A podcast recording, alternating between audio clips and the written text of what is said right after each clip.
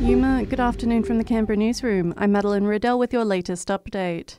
With debate on stage three tax cuts and if they'll be staying or being scrapped, the Coalition continues to question the government's stance. Resources Minister Madeleine King again stating this morning there are no plans to change the tax cuts, legislated to be introduced in twenty twenty-four. Opposition leader Peter Dutton telling insiders this is not so much about tax cuts now, but voters trusting the Albanese government. They've still got, it seems, in their back pocket the prospect or the option to reverse this key promise that they made at the election sometime between now uh, and the next election. And I think most Australians would be astounded that Anthony Albanese was on the cusp of betraying them, or may do, or is contemplating doing that in the next budget or the one after. In New South Wales, where S E S crews have worked through the night, responding to three hundred forty-three calls for assistance and performed twenty-one flood rescues.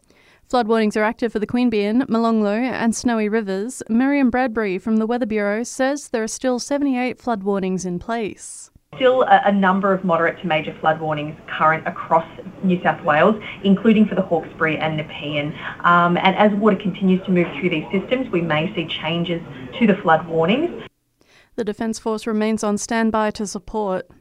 Three petitions with about seven thousand signatures calling for tougher penalties for dangerous driving will be tabled in the Assembly on Tuesday.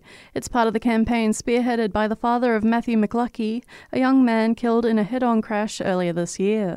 Shadow Police Minister Jeremy Hansen says they want to make sure what happened to Matthew doesn't happen to others. It's very clear from the work that Tom's done, from the data he's gathered and the evidence he's got, that our sentencing system is broken. And it needs an independent review. So I'm really hoping that that review will be instigated by the government.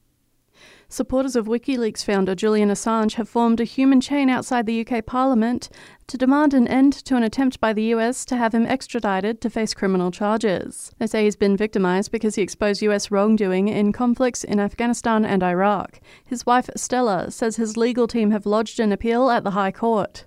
Well, the U K should uh, distance itself from this political persecution. It says it uh, defends press freedom, but at the same time it is the site of the most high-profile political persecution of a journalist in the world.